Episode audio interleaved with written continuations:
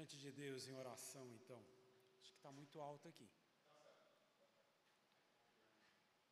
Deus amado, Pai eterno, nós te agradecemos, Senhor Deus, pelo privilégio que tu nos concedes de ouvirmos a tua palavra, Senhor Deus, de te cultuarmos em espírito e em verdade.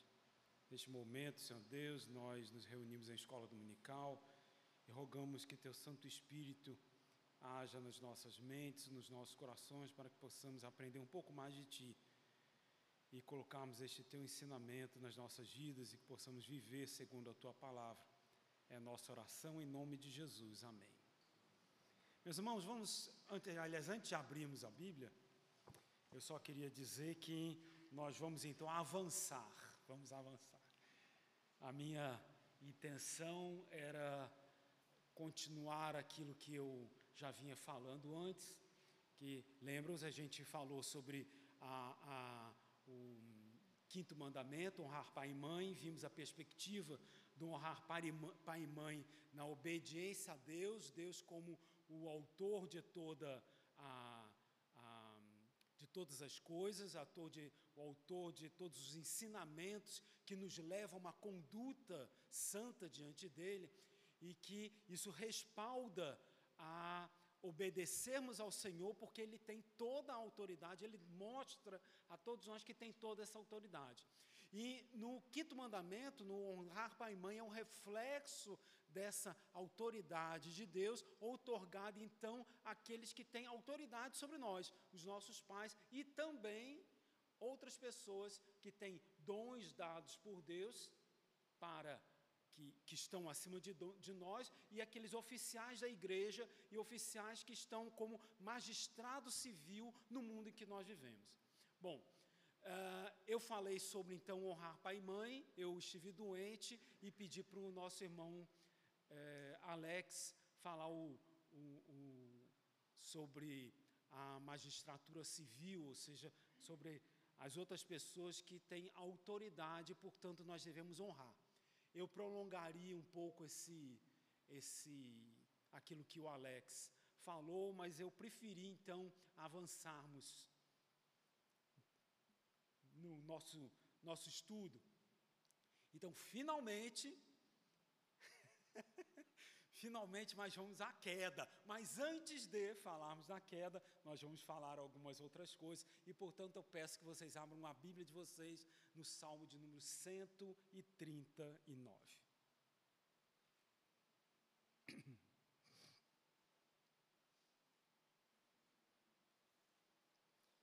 E eu já vi aqui, meus irmãos, que eu não vou conseguir Não, não é horário, não, é aquilo que eu já programei aqui mesmo, não tem jeito. Não vou conseguir dar aquilo que eu pretendia dar numa aula só. Você já me conhece, já sabe que é assim mesmo, então tenham paciência comigo. Salmo 139 diz assim a palavra do nosso Deus: Senhor, tu me sondas e me conheces.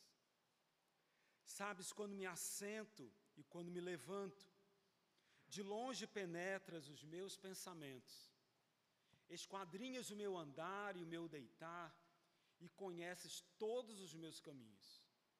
Ainda a palavra me não chegou à língua, e tu, Senhor, já a conheces toda. Tu me cercas por trás e por diante, e sobre mim pões a, pões a mão. Tal conhecimento é maravilhoso demais para mim, é sobremodo elevado, não o posso atingir. Para onde me ausentaria do teu espírito? Para onde fugiria da tua face? Se subo aos céus, lá estás. Se faço minha cama no mais profundo abismo, lá estás também. Se tomo as asas da alvorada e me detém nos confins dos mares, ainda lá me haverá de guiar a tua mão e a tua destra me susterá. Se eu digo, as trevas com efeito me encobrirão, e a luz ao redor de mim se fará noite, até as próprias trevas não te serão escuras. As trevas e a luz são a mesma coisa. Pois tu formaste o meu interior, tu me teceste no seio de minha mãe. Graça te dou, visto que por modo assombrosamente maravilhoso me formaste. As tuas obras são admiráveis e a minha alma o sabe muito bem. Os meus ossos não te foram encobertos, quando no oculto fui formado e entretecido como nas profundezas da terra. Os teus olhos me viram a substância ainda informe, e no teu livro foram escritos todos os meus dias, cada um deles escrito e determinado, quando nenhum deles aí deles havia ainda. Quão preciosos para mim, ó Deus, são os teus pensamentos, e como é grande a soma deles.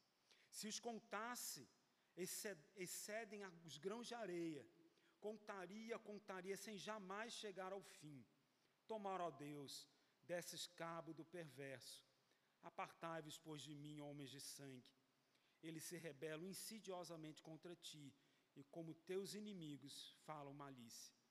Não aborreceu o Senhor os que te aborrecem, e não abomina os que contra ti se levantam. Aborreça-os com ódio consumado, para mim são inimigos de fato. Sonda-me, ó Deus, e conhece o meu coração. Prova-me, conhece os meus pensamentos. Vê se há em mim algum caminho mau e guia-me pelo caminho eterno. Amém. Meus irmãos, nós temos estudado até aqui muitas coisas. Talvez os irmãos, ao longo desse tempo todo que estamos estudando sobre ética, nem se lembrem coisas que já foram estudadas. E que às vezes a gente tem que, paulatinamente, ter que voltar para poder rememorar aquilo que foi dito. Mas aquilo que estudamos até agora foram princípios e doutrinas que se originaram na revelação do Senhor. E essa revelação do Senhor foi dada ao homem no estado de inocência e de santidade. Nada do que foi estudado aqui, até agora por nós, foram doutrinas que vieram quando o homem já estava em estado de queda, de perversão. Todas foram dadas no estado ainda de inocência do homem, no estado de santidade. Por que estado de santidade? Relembrando o que já vimos antes, porque o homem foi criado santo, perfeito diante de Deus, criado à imagem e semelhança de Deus, para viver no mundo perfeito criado pelo Senhor. Não percamos isso da nossa mente, do nosso pensamento. O homem foi criado perfeito com toda a condição de viver perfeitamente diante do Senhor. Porque quando o homem foi criado, aquele bonequinho tecido pela mão do próprio Deus, Deus soprou na narina do homem o fôlego da vida e o, tornou alma vivente com plena capacidade de viver segundo o padrão de Deus. Nada de, desde que o homem abriu os olhos até o momento da sua queda, o homem não fazia absolutamente nada de errado. Ele tinha plena capacidade de viver exatamente como Deus havia determinado que o homem vivesse, porque ele era santo. Deus havia dado para ele uma disposição santa no seu coração ele vivia em estado de santidade. Obviamente, a gente já estudou isso, que havia uma outro tipo de disposição, um outro tipo de liberdade para o homem, que ficava, ficou incipiente dentro do coração do homem e que não foi manifestada até o momento que Deus permitiu que essa liberdade fosse aflorada no coração do homem que é o que a gente já estudou, que é a liberdade de escolha contrária. Ou seja, o homem tinha uma única natureza, ou melhor, uma única disposição, a disposição santa, mas ele tinha uma capacidade dada por Deus de que, de em algum momento, ele agir contrariamente a essa disposição santa que ele tinha. E esse homem só tinha essa liberdade num estado de santidade. Mas essa liberdade ficou camuflada, ficou incipiente no coração do homem. Ele não agia, ele não exteriorizava essa liberdade dada por Deus em todo momento, porque ele só fazia o que era santo aos olhos do Senhor. Porque essa liberdade de escolha contrária, contrária tinha um único objetivo: de nos decretos eternos de Deus, que inclui a queda, o homem pudesse agir de forma contrária à, à sua disposição santa e agir contrariamente à sua disposição santa.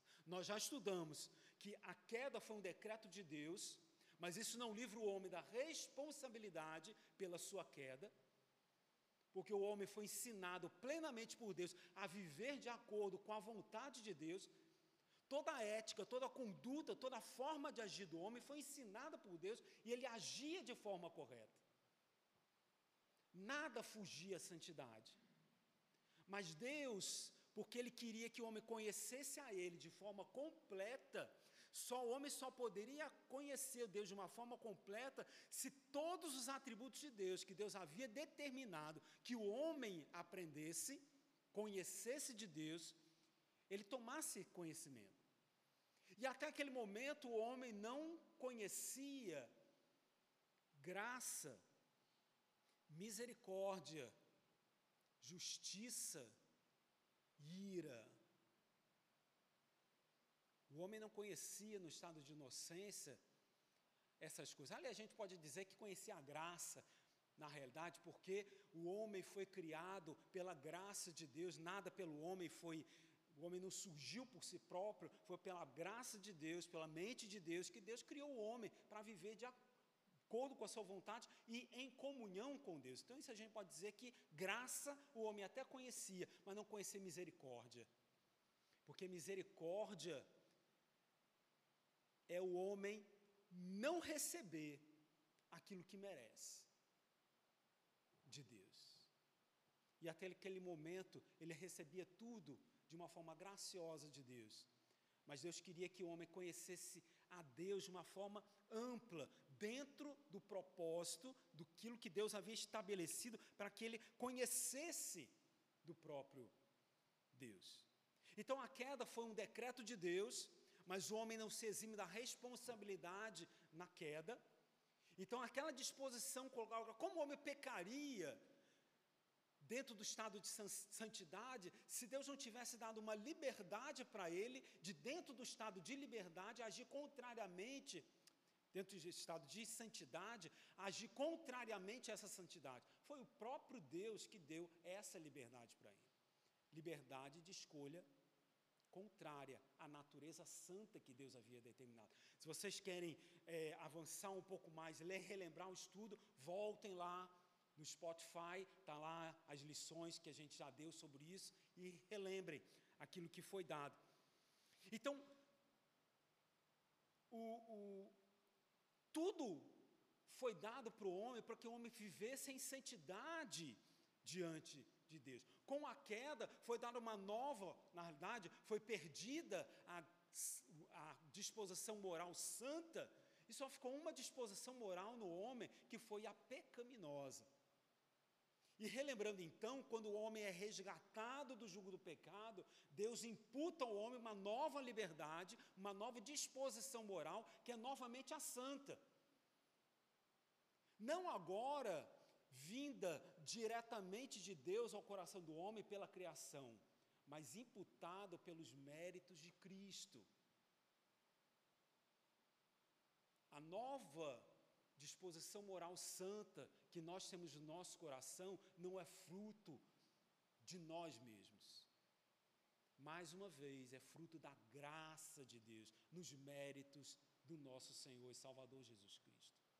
E no nosso processo de santificação, mais uma vez relembrando, há uma uma luta entre essas duas naturezas. Como eu vou agir no mundo? De acordo com essa nova natureza santa ou de acordo com a natureza pecaminosa herdada de Adão com a queda? Bom.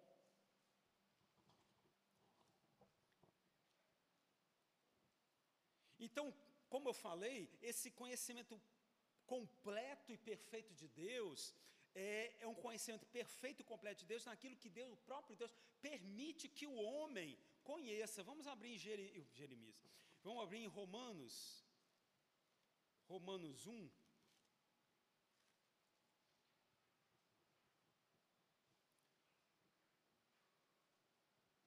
Romanos 1, 19 e 20, diz assim: Porquanto o que de Deus se pode conhecer é manifesto entre eles, porque Deus lhes manifestou.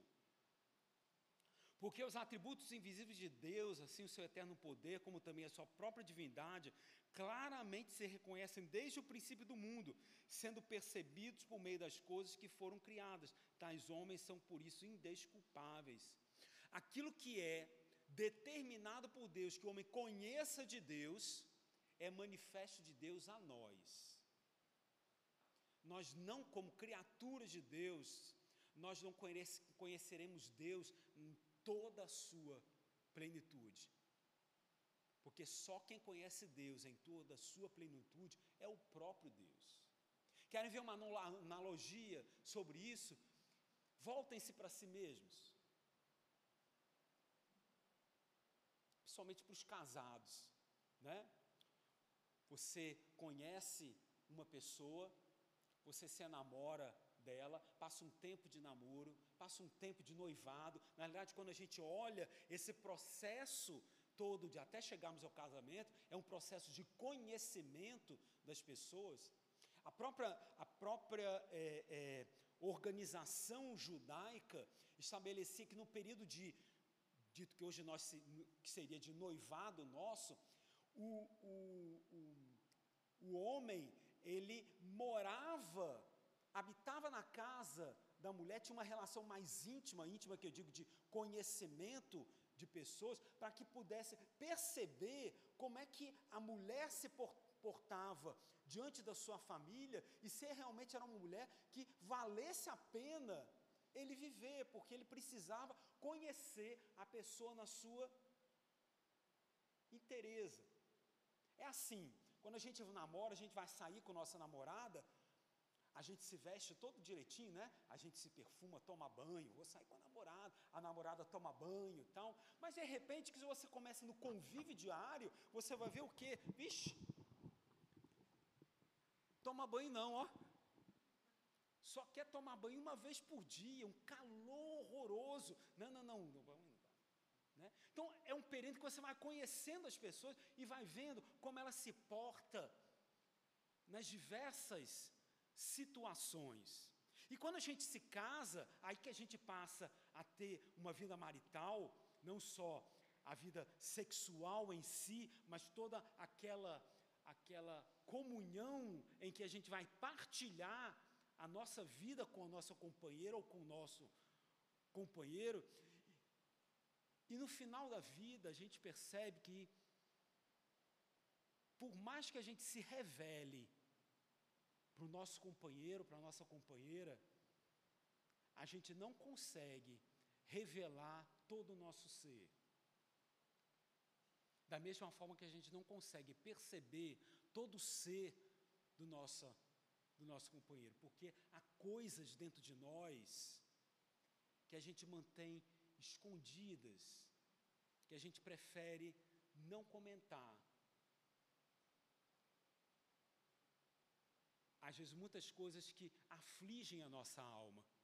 E se afligem a nossa alma, a gente não consegue defraudar isso para o nosso companheiro, porque se nos causa vergonha para nós mesmos, às vezes, tem outras coisas que não causam vergonha, mas estou pegando esse, essa faceta da nossa da nossa existência, mas se causa vergonha para nós, como indivíduos, o quanto não é vergonhoso a gente exteriorizar para a pessoa que a gente ama, coisas que aconteceram no nosso passado, coisas que pensávamos e que vivíamos no passado, principalmente nós que somos salvos e remidos, coisas que afrontam a nossa moralidade e que não convém que o nosso companheiro saiba de coisas tão feias às vezes que nós tenhamos praticado. Então, se acontece isso conosco, Deus que é tão sublime, tão excelso, tão grandioso,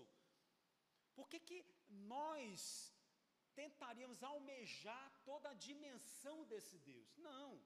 Deus revela aquilo que Ele quer revelar a nós. E toda revelação de Deus a nós se encontra aqui na Escritura.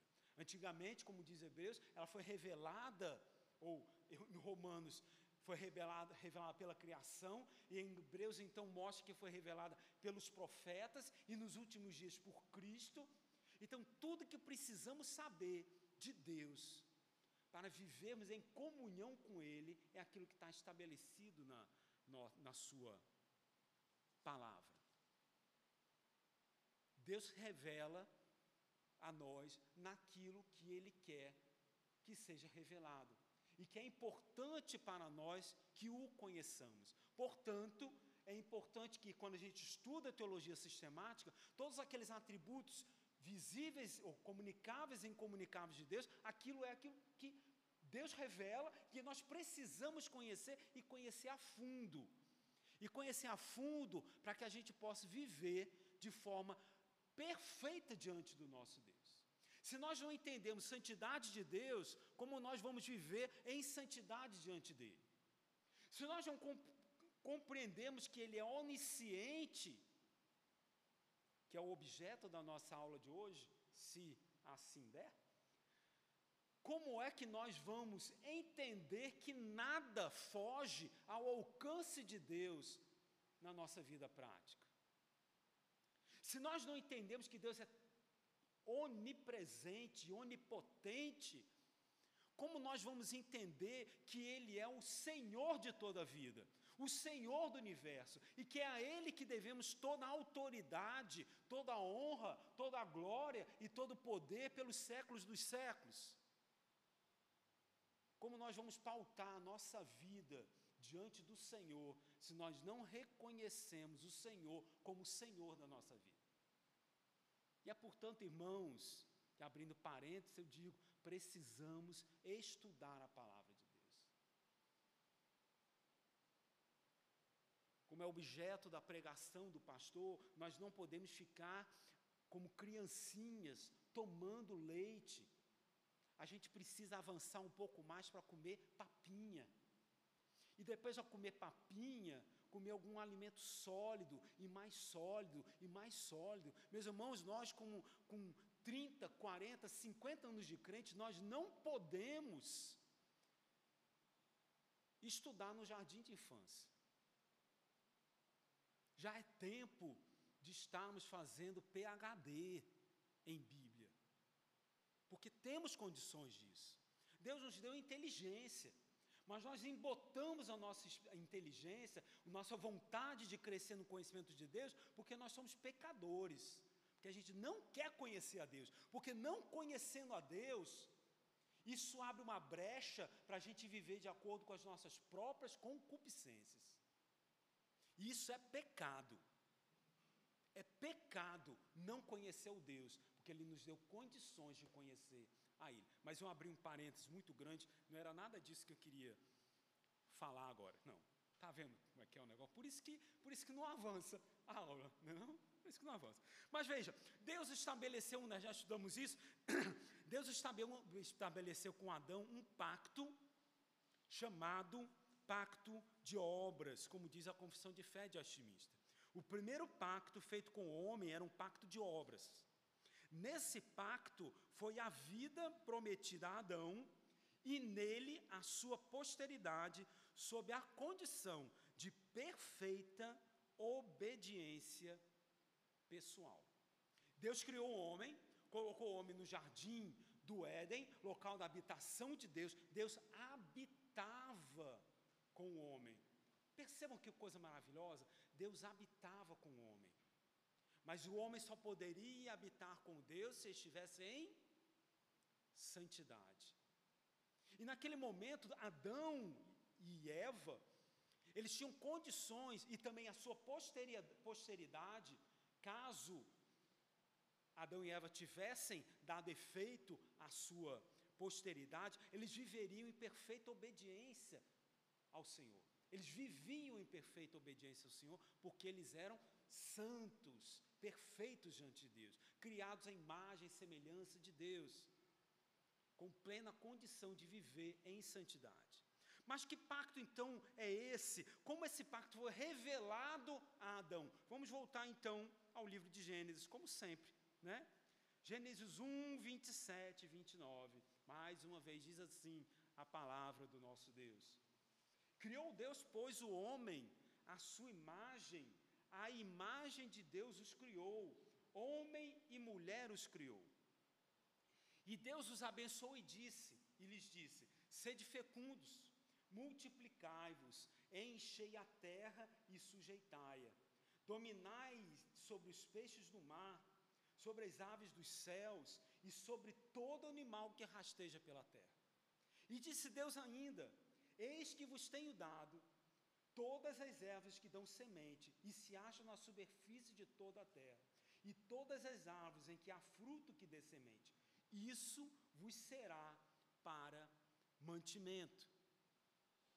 E reforçando então essa, essa revelação de Deus do pacto de obras, passamos então a Gênesis 2, 15 e 17, que diz o seguinte: Tomou, pois, o Senhor Deus ao homem e o colocou no jardim do Éden para o cultivar e o guardar.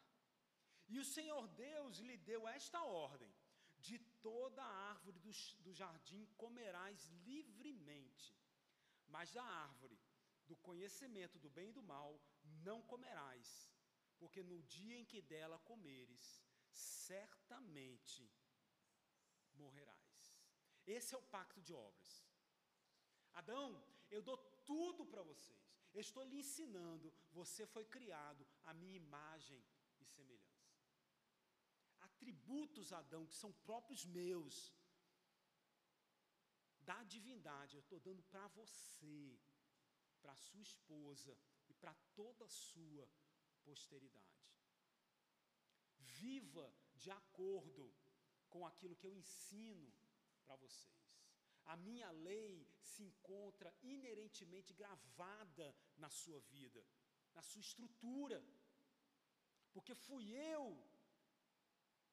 que dei a lei para vocês. O momento em que você foi criado, eu soprei fôlego da vida, a comunhão foi dada, comunhão comigo foi dada para você, e juntamente com isso, toda a capacidade de viver de acordo com o meu ensinamento, de acordo com a comunhão comigo. Você vive em comunhão comigo porque eu lhe dei essa possibilidade de viver em comunhão comigo. E para que você viva em comunhão comigo, sede perfeito, sede santo, porque eu sou santo. Cumpra as minhas obras. E eu mostro para você o seguinte: olha aqui, de tudo que eu estou criando, de tudo que eu crio, tudo é seu. Tudo é seu.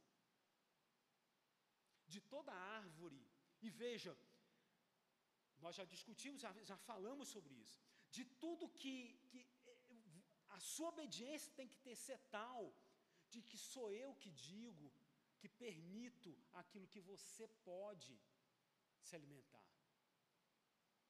E você pode se alimentar de qualquer árvore, de qualquer fruto, de tudo que eu dou, exceto daquela árvore. Aquela árvore não significa nada. A árvore em si, ela não tem poder mágico de dar vida, de dar conhecimento. Uma árvore como outra qualquer, mas Deus escolheu uma única árvore para dizer para Adão: de tudo você pode comer, exceto daquela árvore. Esse é o penhor da vida. Esse é o penhor do pacto que eu faço com você.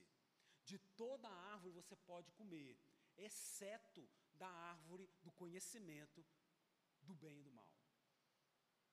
Porque no dia que dela comeres, certamente você vai morrer. Certamente você vai morrer. Era exigido obediência perfeita e completa Adão. E isso foi, vejam, isso foi proposto de uma forma muito simples a ele. Essa obediência exigida de Adão foi proposta de Deus de uma forma simples, como já acabamos de dizer. Simplesmente não coma do fruto de uma única árvore. É como se nossos pais chegassem para nós, olha,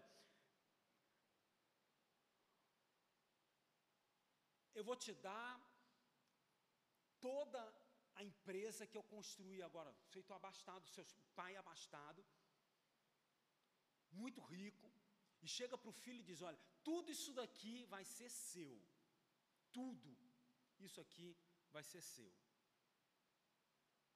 Mas só tem uma coisa que você não pode fazer, uma única coisa. Você não pode mudar esta estátua daqui para cá. Você pode fazer tudo na companhia, tudo teu, mas no momento em que você tirar isto que está aqui e botar em outro lugar, você perdeu o direito a tudo. Foi exatamente isso que Deus disse. Tudo é teu, Adão. Eu estou dando comunhão, vida, mas se você comer daquela única árvore, acabou tudo para você. Acabou essa comunhão comigo. Você certamente morrerá. Meus irmãos, nós não entendemos esse tipo de coisa. Nós achamos que a nossa vida cristã é muito fácil. Não é fácil, a gente sabe que não é fácil. Mas quando a gente olha para o sacrifício de Cristo, por similaridade, a gente acha que foi coisa de só menos. Porque na nossa vida prática a gente continua pecando. Mas veja, quando Cristo morreu na cruz do Calvário, Ele definitivamente nos levou de volta à comunhão com Deus e nos capacitou de forma plena a não cometermos mais nenhum pecado. O sacrifício de Cristo não é ineficaz. A obra do Espírito Santo não é incompleta na nossa vida, ela é completa. Nós temos completa capacidade de não pecarmos. No entanto, o que, que acontece na nossa vida? Nós continuamos querendo pecar.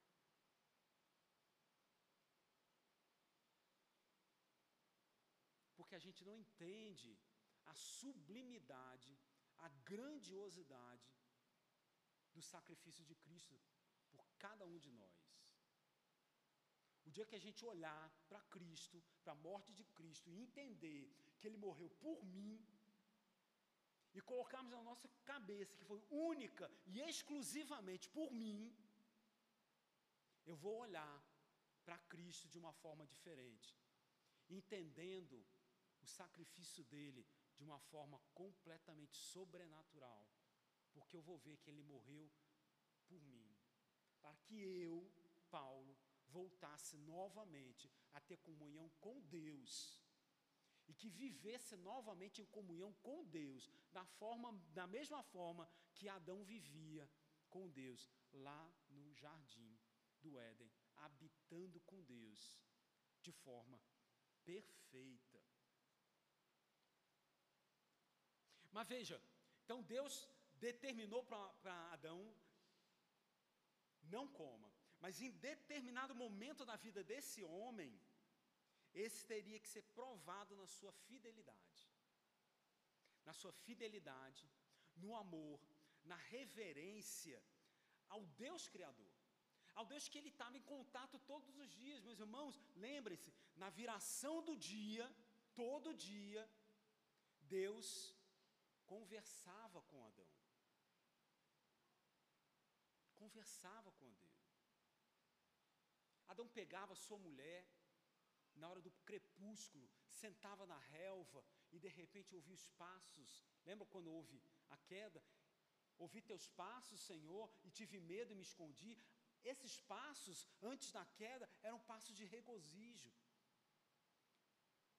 Adão ouvia o Senhor chegar junto a ele, e metaforicamente, sentar com Ele e terem comunhão perfeita com o Senhor ao término do dia, em que Adão falava daquilo que tinha vivido no, naquele dia, se regozijava no Senhor e o Senhor educava, ensinava a Adão e havia um deleite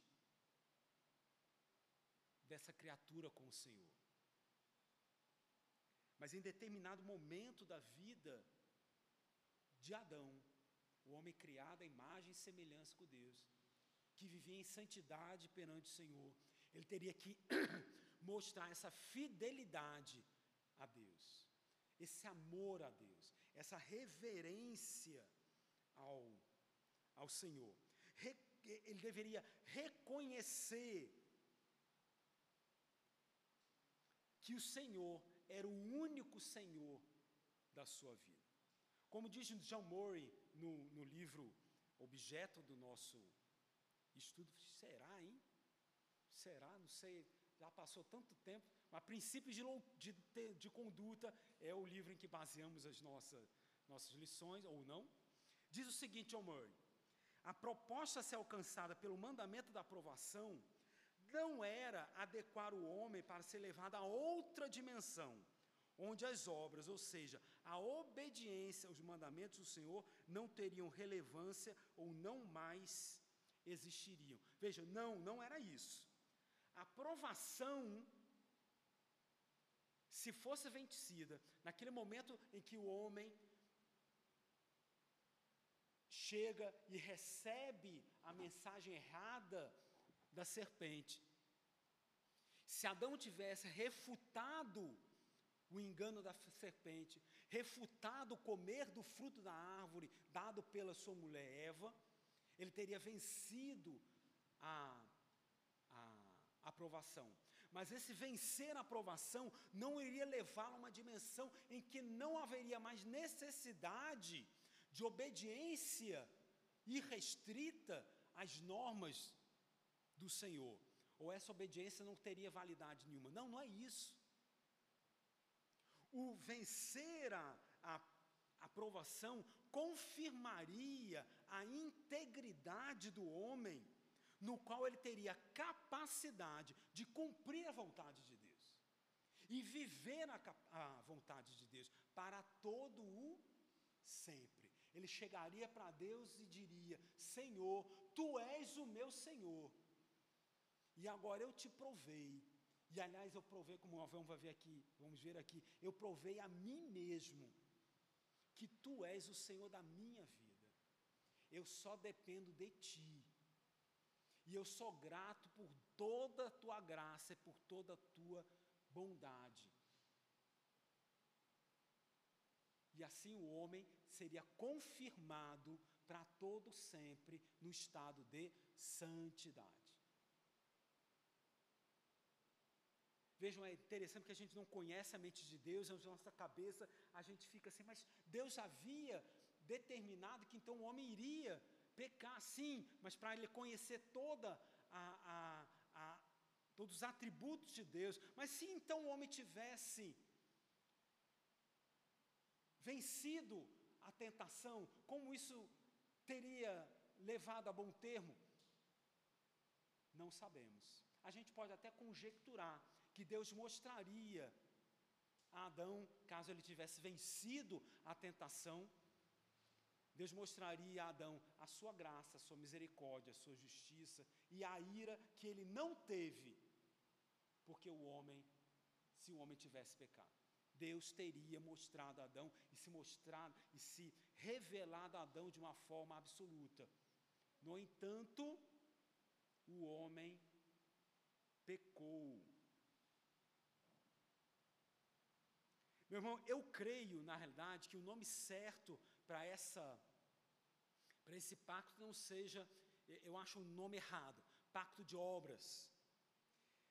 No meu entender, e muitos dos puritanos, até os próprios comentaristas da confissão de fé, colocam que, na verdade, é um pacto de vida, em que a vida, a comunhão com o Senhor é imputada para sempre ao homem, dando condições ao homem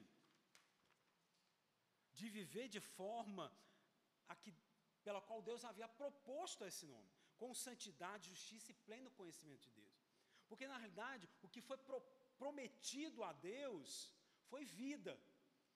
E a gente já estudou que vida é comunhão com o Senhor.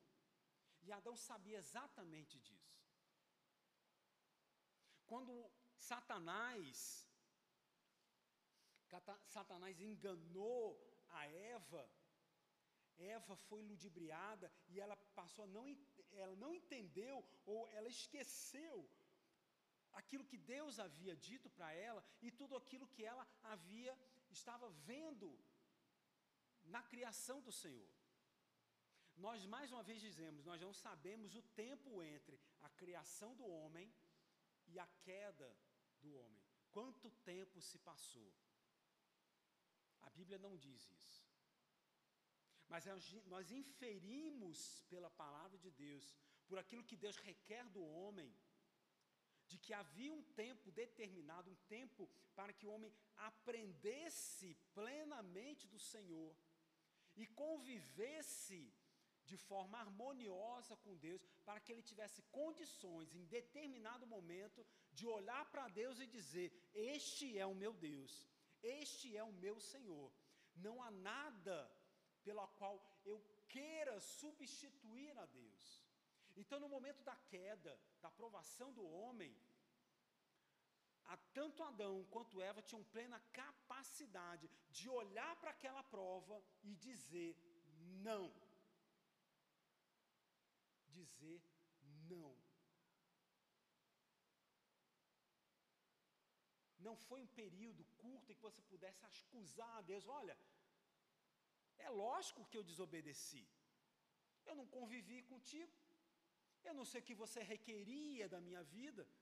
Eu simplesmente estava vivendo aqui. Não. O homem sabia exatamente o que era viver em comunhão com o Senhor. E ele sabia, pela revelação do Senhor, que, que essa morte ameaçada não consistia de mera exclusão de vida. Adão e Eva, nós inferimos, de que ele observava o mundo ao seu redor e percebia que a flor morria. Ela nascia, ela brotava, ela se desabrochava, em determinado momento ela morria. E que os animais ao seu redor também nasciam. Vejam, os animais não são eternos. A quem foi dada a eternidade foi a Adão e Eva. Porque foram eles foram criados à imagem e semelhança de Deus. E como imagem e semelhança de Deus, eram seres eternos, tiveram começo, mas dentro da criação do Senhor, eles não teriam e não terão fim. Nós não teremos fim. Nós temos um começo na nossa vida. Nossos pais se casam, nós nascemos, nós vivemos, por conta do pecado nós passamos pela primeira morte, pela graça do Senhor nós não passamos pela segunda morte, em determinado momento em que Deus fizer com que Cristo venha e a sua igreja seja assunta aos céus, nós viveremos em glória com Ele no novo céu e numa nova terra, terra eternamente. Nós somos eternos, nós temos princípio. Então Adão ele sabia que ele foi criado à imagem e semelhança de Deus e que os animais, eles nasciam e morriam. Ele enxergava, ele via que tinha lá o coelhinho que coabitava, não sei como é que transava, como é que é que o coelho faz? Sabe o que que sei lá, bom, não interessa. Eles faziam lá, procriavam, isso, procriavam. Né? Então, procriavam, nasciam coelhinhos, em determinado momento, o que, que acontecia com o pai do coelhinho? Morria. Eles viam que morriam. Porque Deus também tinha que ensinar, vejam, Deus tinha que, tinha que ensinar para Adão de que eles é que eram eternos. E eles eram eternos porque Deus dava comunhão com ele. E que todas as outras coisas pereciam, porque a eternidade é um atributo de Deus transmitido ao homem porque o homem foi feito à imagem e semelhança de Deus. Então, a morte ameaçada não consiste em mera exclusão de existência. Adão sabia disso. Mas Adão, no momento da queda, ele experimentou exatamente a morte proposta a ele, a exclusão da comunhão divina, no mesmo dia, no mesmo momento, no mesmo segundo em que ele comeu do fruto proibido, Adão morreu. Naquele exato momento.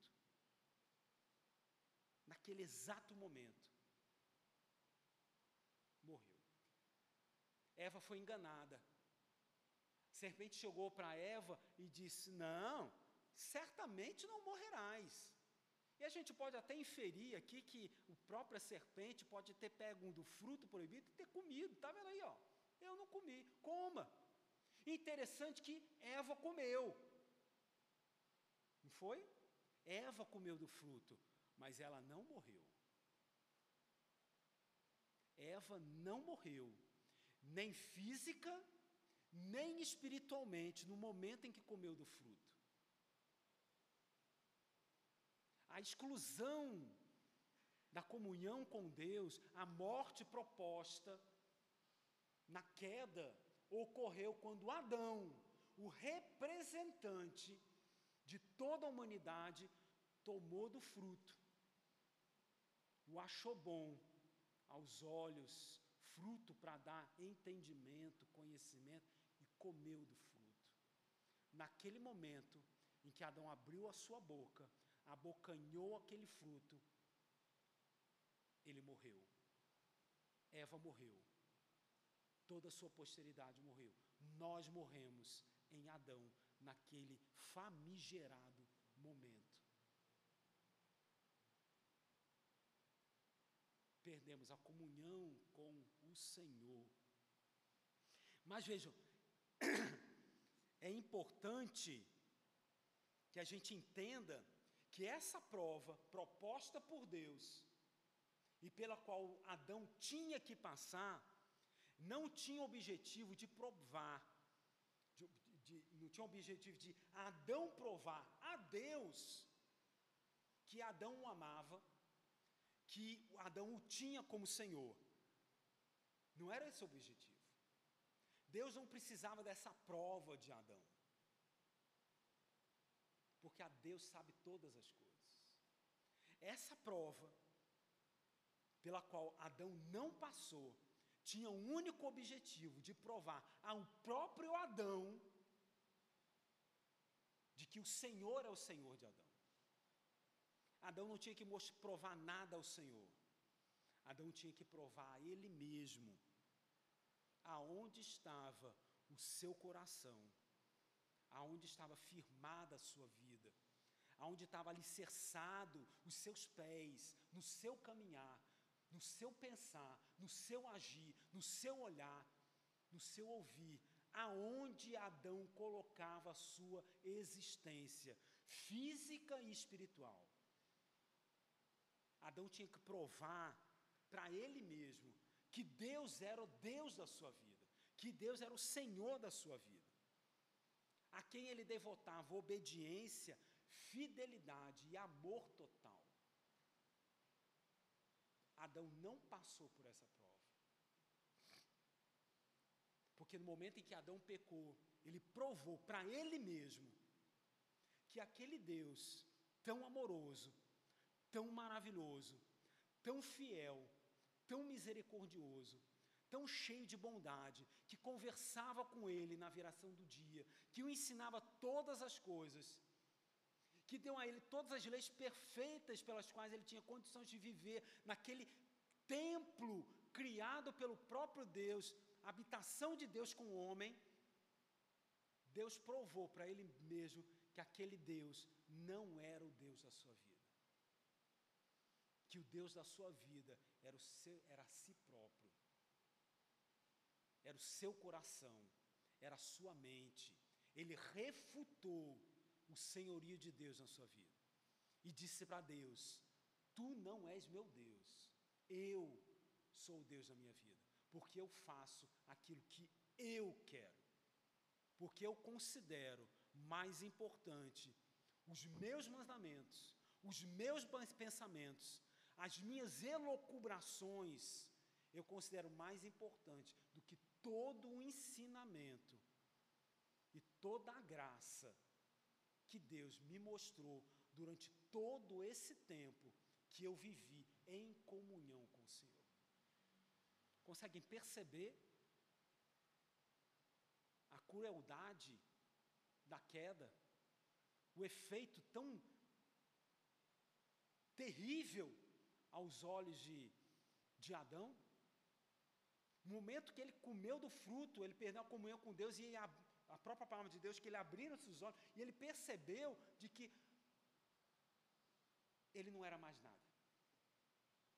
Aquela falácia que naquele momento ele tinha colocado na sua vida, de que ele, ele próprio é o Senhor da sua vida, na realidade não era nada.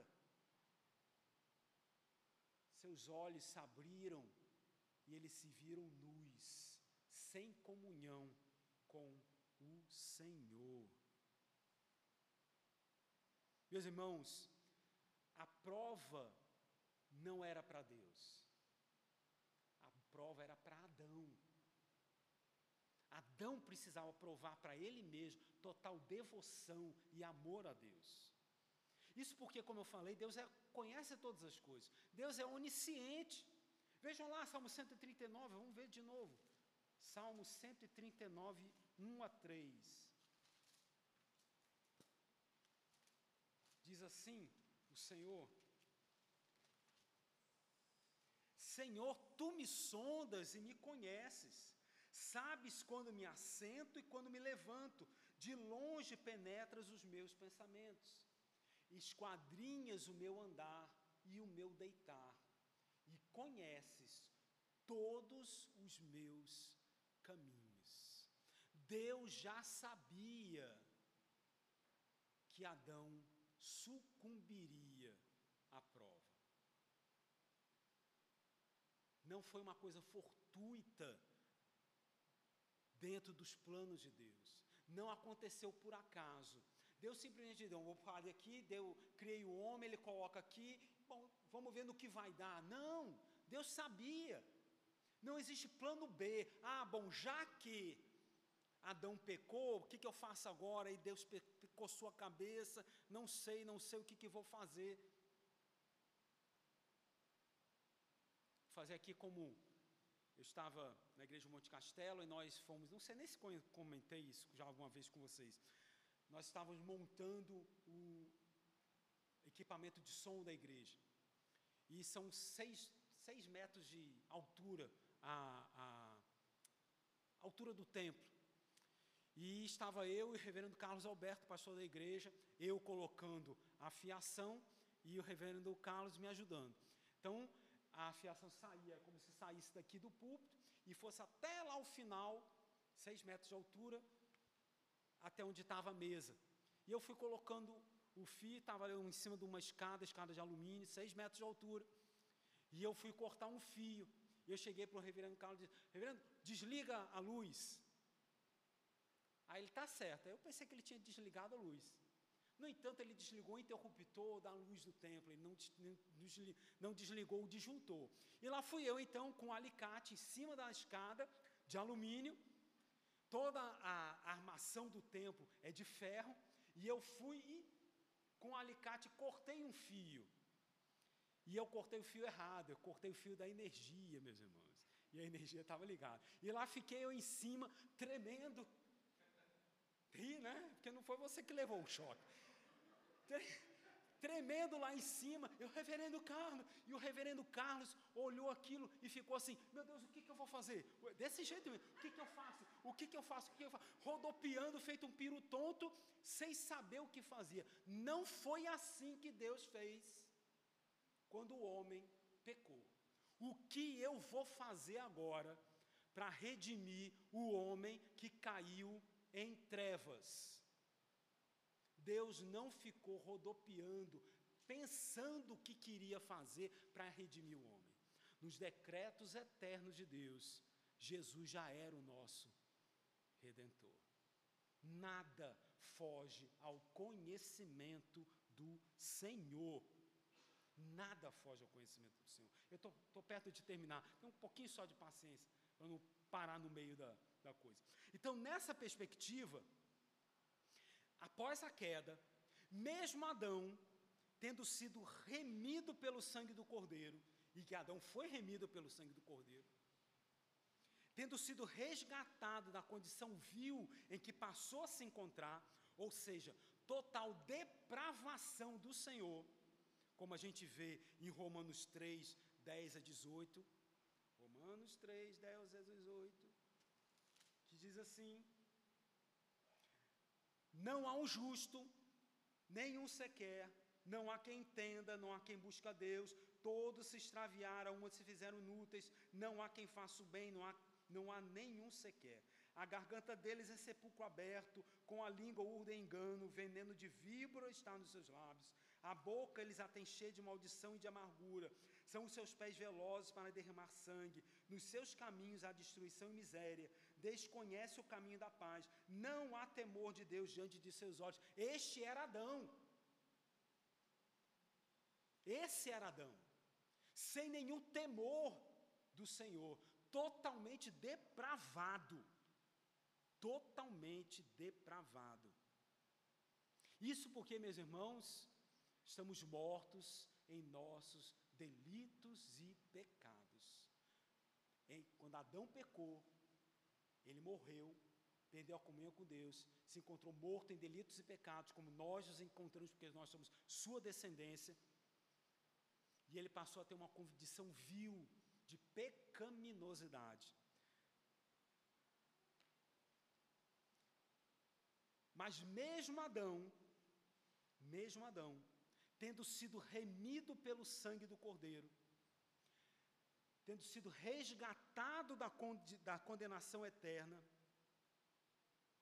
tendo adquirido pelo Senhor uma nova disposição moral dentro do seu coração, com a queda, ele perdeu a disposição moral de santidade, passou até somente uma disposição moral, que foi a pecaminosa, da qual nós herdamos tudo isso dele. Mas no momento em que Deus olhou para Adão, agiu com misericórdia e graça diante dele e o remiu pelo sangue de Cristo, foi imputado a Adão uma nova disposição moral, de santidade, no qual ele passou a ter capacidade dada pelo Espírito Santo de novamente viver em comunhão com Deus, de cumprir a vontade do Senhor.